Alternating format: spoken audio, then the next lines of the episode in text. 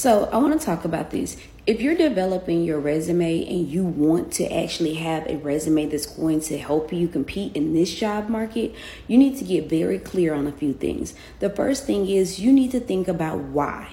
Why is not and not what. Everybody wants to know what skills do I put on my resume? What should I put here? Not what, why. So the question is why? Because do you understand the difference between an objective and a summary?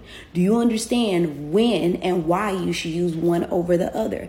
And which one in your current position and what you're looking to do will actually support you in reaching your goals?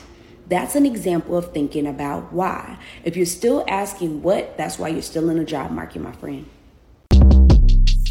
Shortcast Club